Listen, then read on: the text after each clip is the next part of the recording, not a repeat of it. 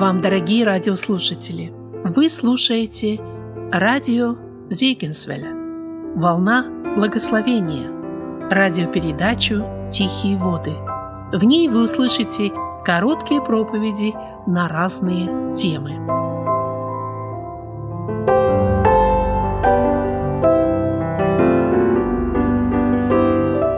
Сердечно приветствую вас, дорогие братья и сестры.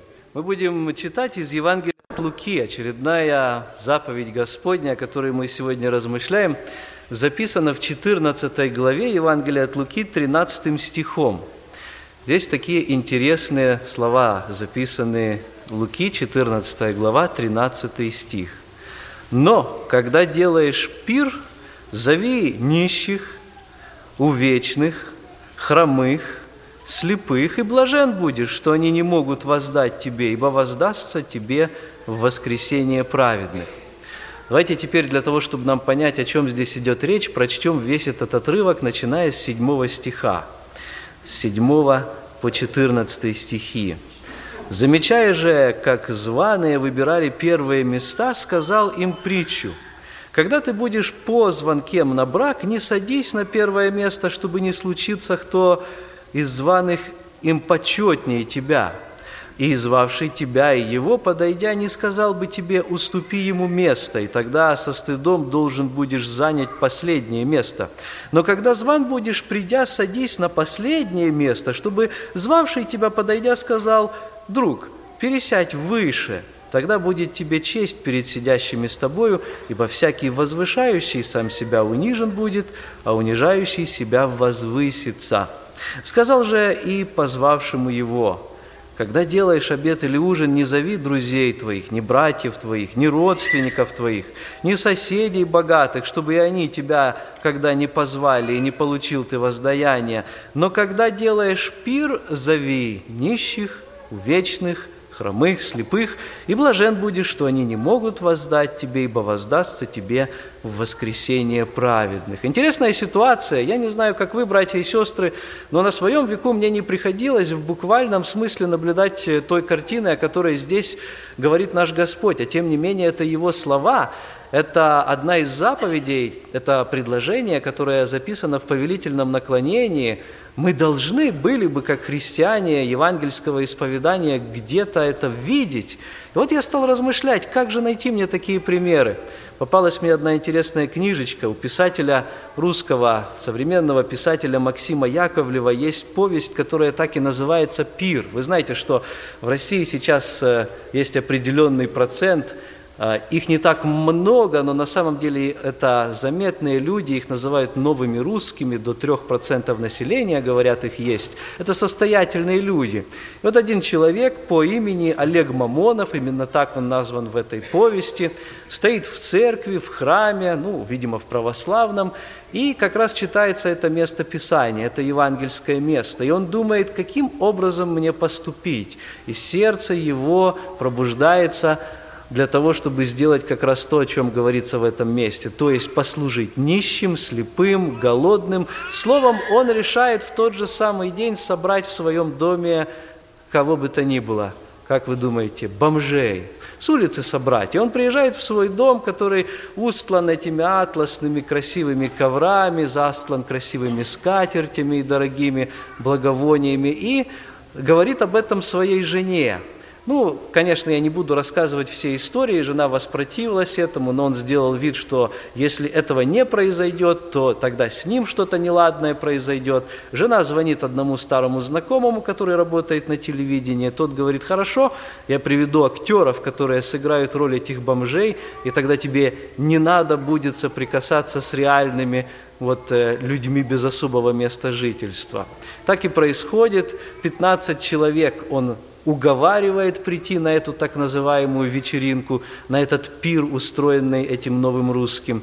И он им начинает проповедовать. Его проповедь проста и проникновенна, и удивительным образом он чувствует близкий час своей кончины. Что-то кольнуло у него в сердце, и прямо там, на том же самом месте, он оканчивает свою жизнь, он умирает – прямо на этом перу. И вот этот человек, его звали Лева, который был его другом, который был шоуменом, который устроил все это как некую пиар-акцию, то есть для того, чтобы как-то прославить себя и показать, на что он способен. Это сам тот человек, который работал на телевидении. Э, так финал повести оканчивается, он сходит с ума, он становится юродивым. И все это из-за того, что он решил насмеяться над заповедью Христа, над э, той притчей, которая здесь, кстати, вот 14 глава Евангелия от Луки, она как раз пронизана вот этими образами. То есть э, здесь несколько пиров или званных обедов, званных ужинов, мы бы их сегодня назвали. Вот именно на этих образах строится эта глава. И для того, чтобы понять, что здесь написано, о чем здесь нас призывает Господь, нам необходимо понять ситуацию того времени. Как исполнить эту заповедь в реальности сегодня? Как нам вот э, следовать тому, чему учит нас здесь Господь. Первое, что я вижу в этом отрывке, это то, что Господу вовсе не безразличны все стороны нашей жизни.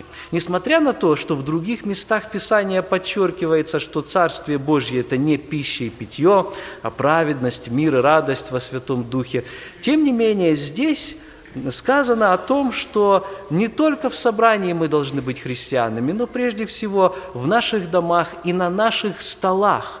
То, что находится сегодня на наших столах. Вы знаете, недаром Господь свое царство уподобляет вот этому великому пиру – Недаром в 15 стихе, чуть дальше, мы этот стих не прочитали, здесь сказано так, «Услышав это, некто из возлежавших с ним сказал ему, «Блажен, кто вкусит хлеба в Царстве Божьем». Сказал, может быть, несколько не в попад, может быть, несколько не в тему, потому что речь не идет о простом хлебе, речь идет о настоящем блаженстве.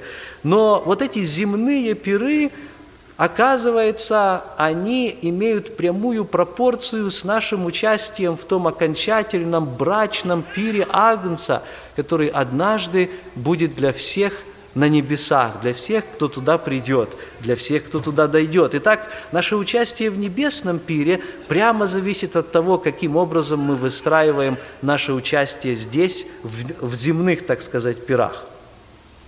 Зачем мы устраиваем вот эти вот званые пиры, званые обеды? Ну, если эм, мы думаем, что этого сегодня нет, то речь не идет о каких-то влиятельных людях, речь не идет об аристократии, речь идет о каждом из нас, потому что здесь мы узнаем себя. Тогда, когда говорится о званых пирах, говорится о том, что мы, в общем-то, любим делать, особенно среди нашей славянской культуры. Мы любим приглашать друг друга, особенно друзей, а, подруг, особенно наших родственников, в общем, тех, которые потом смогут сами, в свою очередь, пригласить нас. А, мы знаем, что это становится делать, э, особенно хозяйкам, все чаще сложнее, потому что нужно делиться своим кулинарным искусством. Ну а чем у нас в Америке можно кого-то удивить? И вот такие пиры превращаются в не что иное, как в общество восхищения друг другом. Иными словами, вначале мы наносим визит этому человеку, и потом, конечно же, он наносит или она наносит ответный визит нам. И так цепочка продолжается – в общем-то, здесь нет ничего плохого. Это не тот случай, когда Христос полностью перечеркивает такую практику и говорит, ни в коем случае больше не ешьте с друзьями, никогда больше не приглашайте их и не делитесь своим хлебом вместе с ними. Но речь здесь идет о переоценке ценностей, о том, что если только с друзьями мы обедаем, если то, что мы делаем на нашем столе, если наш стол ломится от яств только для того, чтобы пощеголять нашим искусством перед нашими друзьями, в то время как из этого же стола, из того, что на нем находится, можно было бы сделать, может быть, десятки обедов для бедных, вот здесь как раз и возникает вопрос нашего христианского посвящения. Интересно, что когда приходят э, вот у американцев, когда они рекламируют какие-то миссионерские проекты, то для того, чтобы обычный человек понял, что от него требуется, требуется, очень часто говорится, способен ли ты, ну, скажем, отказаться от, и дальше написано от чего. Может быть, это от чашечки кофе ежедневно, которую, конечно, многие любят, и не одну ежедневно употребляют эту самую чашечку кофе. Если ты способен это сделать, то вот как раз это от тебя и требуется, то есть вроде бы жертва невелика. А если к этой чашечке прибавить все то, что обычно находится на нашем столе, а если есть еще прибавить то, что находится вот на этом самом званом обеде или ужине, ведь вновь-таки наша задача при этом удивить, перещеголять, показать свое превосходство. Христос говорит, для меня это важно. Наша материальная сторона, то, каким образом мы отреагируем на призыв Христов, для меня это важно. Что происходит даже на наших столах? Каким образом мы служим Господу даже в этой части нашей жизни? Вторая истина, которую я вижу из этого отрывка, я бы ее заглавил так. «Честь приходит к смиренным, а гордым, гордым Бог противится». В Слове Божьем так и написано. «Бог гордым противится, а смиренным дает благодать». Эта истина ясно видна из 10 и 11 стихов. «Но когда зван будешь, придя, садись на последнее место, чтобы звавший тебя, подойдя, сказал, «Друг, Пересядь выше, тогда будет тебе честь перед сидящими с тобою, ибо всякий возвышающий сам себя унижен будет, а унижающий себя возвысится». Я не знаю, приходилось ли кому-то из нас быть на полноправном, настоящем, полноценном таком вот званом ужине, скажем, ну, в каком-нибудь привилегированном обществе, даже в нашей стране, в Соединенных Штатах, то вот эта традиция, которая была некогда у евреев, она сохраняется, то есть она сохраняет вот эти вот свои рамки – тогда, когда вы приходите, перед вами стоит стол, обычно у этого стола есть ведущий, тот, который сидит, сидит во главе, может быть, это виновник торжества. И сегодня уже нет той практики, которая была тогда у древних евреев. Э, Христос говорит о ней. Тогда, когда человек, скажем, по ошибке выбирал для себя самое лучшее место, а тогда, в те времена, столы были в виде английской буквы «Ю». И вот э, на основе этой буквы, то есть, так сказать, внизу этой буквы, сидел виновник торжества или хозяин дома – и по правую и по левую стороны от него как раз и были самые почетные места. Об этих-то местах и говорит здесь Христос. И вот Христос говорит, когда вы приходите в такое место, когда вы приходите на званый ужин, выберите себе место подальше. Там, в конце этой буковки «Ю», по ее двум концам, чтобы, если вы действительно почетный гость на этом торжестве, чтобы сам хозяин к вам подошел и собственноручно вас пересадил.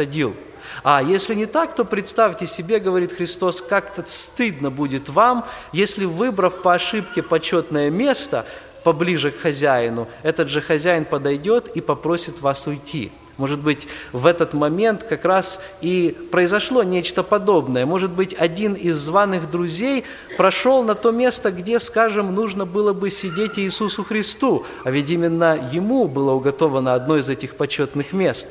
И, может быть, именно так один из то ли руководителей синагоги, а, то ли вельмож этого города был понижен в своих правах при всех – а ведь в древнем обществе, да и сейчас на Древнем Востоке понятие чести э, очень важное понятие для человека. То, на каком месте ты сидишь, определяет твое положение в обществе.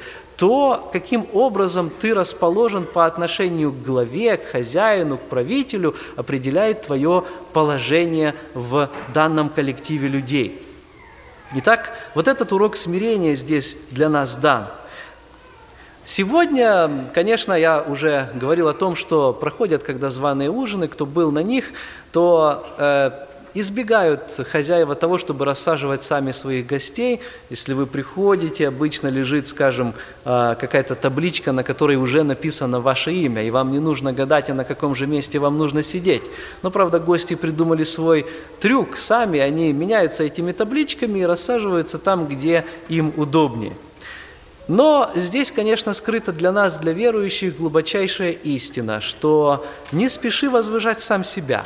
Не спеши влезать на то место, которое, даже если оно, по твоему мнению, принадлежит тебе по праву, не спеши восходить на него, потому что сам Господь пусть тебя возвысит.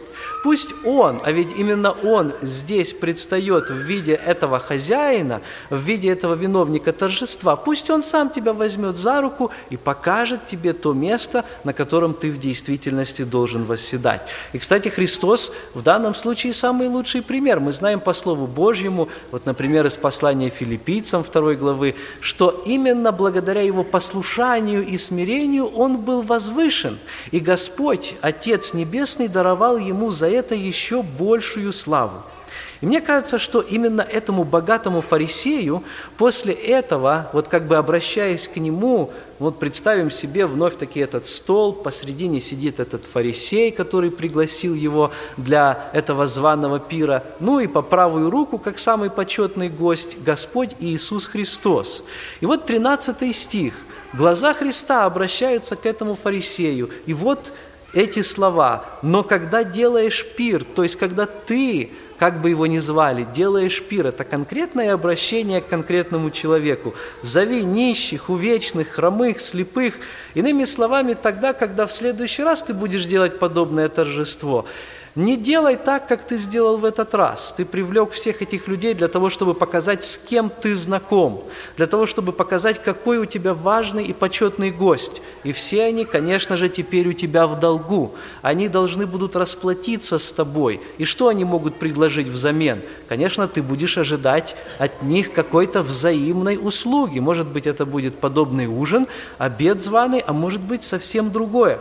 Но пойдем дальше за размышлениями, которые здесь хочет нам вложить Христос. Ведь по мнению фарисеев, как раз вот эти категории людей, о которых Христос говорит в 13 стихе, по мнению фарисеев, эти люди были исключены, вычеркнуты, недостойны Царства Небесного. Им-то как раз и не место на таком празднике. Ни нищие, ни увечные, ни хромые, ни слепые. Это люди по фарисейскому учению, по тогдашнему пониманию, это люди, которые лишены Божьего благоволения. Помните, как трудно было это понять ученикам. Для них богатство, слава, физическая гармония в жизни человека, физическое здоровье было признаком, первым признаком того, что к этому человеку благоволит Бог. А если этого не было, ну, то, соответственно, на что же здесь можно было надеяться? И вот здесь говорится о том, о чем позже скажет апостол Павел, о том, чтобы мы не мыслили о себе более, чем положено, чтобы мы не мечтали о себе, чтобы мы имели правильное представление о себе по мере веры, которую Господь даровал нам. И таким образом, вот э, урок, который мы можем взять из этого отрывка, это не искать привилегированного места, но быть довольным своим положением, то, куда Господь меня поставил – Готовы ли мы занять это место сегодня? Ну, конечно, вглядываясь на 15 стих, мы говорим, да, мы тоже хотим вкусить хлеб в Царстве Небесном, и мы тоже готовы занять последнее место в этом вот э, символическом пире, на браке Агнца, когда будет этот пир. Но Христос говорит, что если ты хочешь сесть там, за тем столом, то прежде ты займи свое правильное место в моем строении сегодня. Как живой камень подойди под это строение, то есть уложись правильно, как пишет апостол Петр в своем послании. Он говорит, как живые камни устрояйте из себя дом духовный. То есть помните о том, что вы хоть и камни, но живые. И когда Господь будет вас обрабатывать и укладывать, вы будете шевелиться, вы будете брониться, вы будете кричать, потому что вы живые. А Он своей киркой, своим долотом, своим зубилом, так сказать, своим резцом будет вас обрабатывать и все-таки пытаться уложить в это духовное здание. А в этом здании, как мы знаем, как и в любом кирпичном здании, одни кирпичи находятся над другими. И тот, который пониже, должен нести того, который повыше. Вот это и есть правильное устройство, смирение. Здесь истина, которую Христос хочет вновь напомнить нам сегодня. Господь Третья истина, которую я хочу сказать, вглядываясь в этот отрывок, ценит те дела, которые сделаны для Него с неподдельной любовью. Искренняя, не тайн, но, искренняя, но тайная жертва лучше показной жертвы. Э, мы видим эту истину на протяжении всего священного писания. Более того, так поступает сам Бог. Он не популяризирует даже того великого дела спасения, которое Он сделал для нас. Ведь Он об этом мог бы затрубить ангельскими трубами, Он об этом мог бы россыпью звезд написать на небесах, но тем не менее мы знаем, что об этом познали немногие. Блаженны те, которым Отец открыл это по своему благоволению. Чуть дальше, в этой же самой главе, мы видим, что те, которые были званы на пир, отвергли это приглашение. Это было это был прямой камень, так сказать, в огород израильтян, в огород иудеев, которые в это время слушали Христа.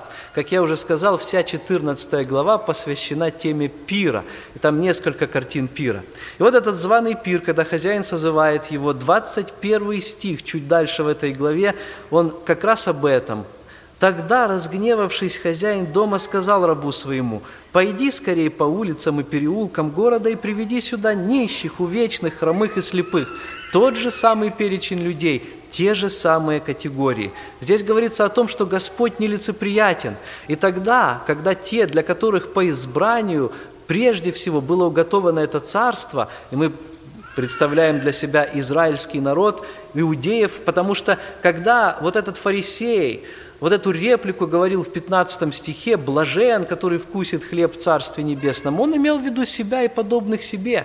То есть вот он я, вот я праведный, я соблюдаю Слово Божье, но тем не менее Господь нелицеприятен. И эм, вот подобная истина проявляется в Евангелии от Матфея в пятой главе в Нагорной проповеди. Там говорится о том, что наш Отец Небесный, Он посылает дождь и на праведных, и на неправедных. То есть все природные явления, то ли солнышко, то ли дождь, то ли вот когда у нас даже жара, которая на сегодня объяла всех, она действительно и для верующих, и для неверующих.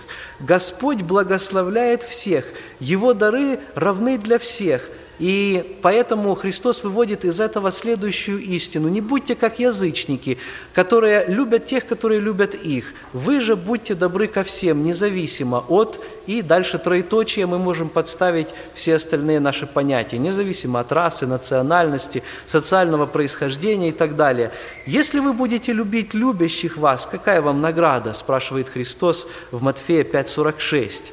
Не то же ли делают и мытари? И если вы приветствуете только братьев ваших, что особенного делаете? Не так же ли поступают и язычники?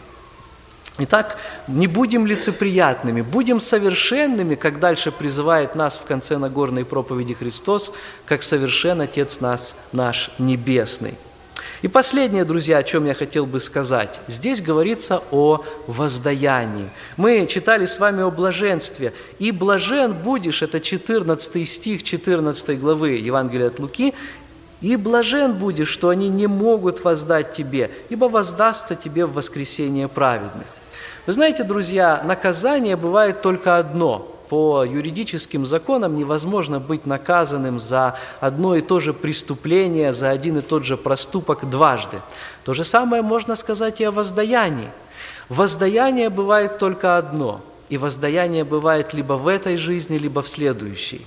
И тогда, когда мы избираем, что делать, то вот это воздаяние как раз и есть то, что мы избираем. Некоторые люди руководствуются мотивом э, сиюминутного удовлетворения, мотивом, которым руководствуется сегодня каждый в этом мире. Наверное, у каждого из нас в кармане есть кредитная карточка – на которой есть определенная сумма денег, которая, наверное, нами еще не заработана. Это принцип, по которому живут все, и тем не менее мы не задумываемся об этом. Мы хотим, хотим получить нечто, на что мы вроде бы не имеем еще права, но тем не менее мы хотим его получить уже здесь и сейчас. Мы, еще не заработав эту сумму денег, хотим наслаждаться этим товаром уже сегодня.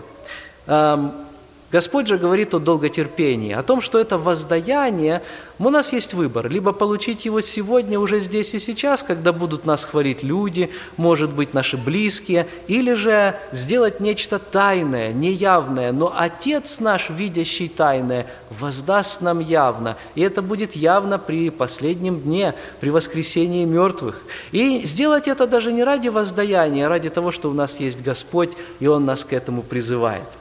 Мой призыв, братья и сестры, к нам, посмотри, посмотрим на нашу тайную жизнь. Какова она у нас? Слова «тайная жизнь» имеют разную, разное значение, разную коннотацию. Для некоторых людей тайная жизнь – это какие-то тайные грехи, покрытые пеленой, вот, э, ночи, когда никто ничего не видит, вот как-то можно скрыться и так далее. Но я имею в виду тайную жизнь в библейском понимании. Так когда, когда мы закрываем нашу комнату для молитвенного общения, когда левая рука не знает того, что делает правая рука для того, чтобы благотворить, когда мы делаем эту милость, творим эту милостыню, но творим ее с разумом, с молитвою, но не для того, чтобы трубить об этом на все стороны горизонта. Вот об этой тайной жизни я и говорю. Когда последний раз был у нас, у каждого из нас подобный поступок? Мы должны быть в постоянном поиске чего-то такого, что прославило бы нашего Господа и о чем бы знал только Он один – может быть, это та жертва, которой никто не видит.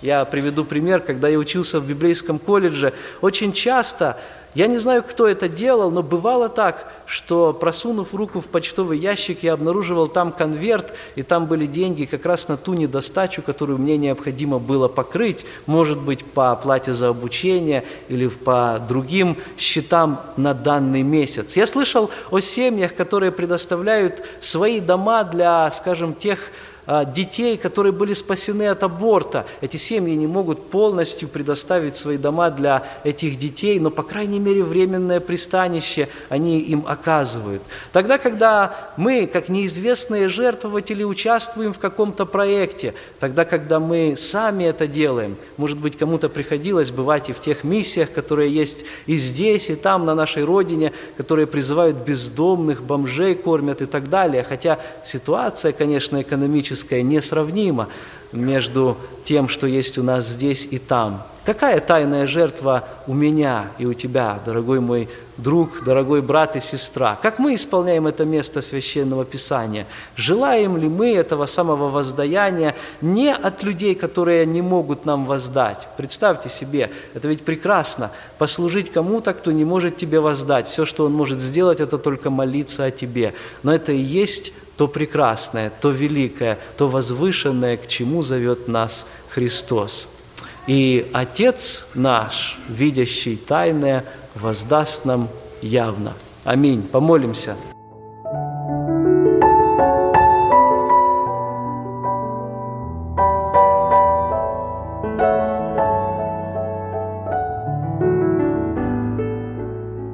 Вы слушали радиопередачу «Тихие воды». Радио Зегенсвелле, Волна Благословения, город Детмалт, Германия. Дорогие радиослушатели, мы желаем вам Божьих благословений. Слушать радио, познавать Бога.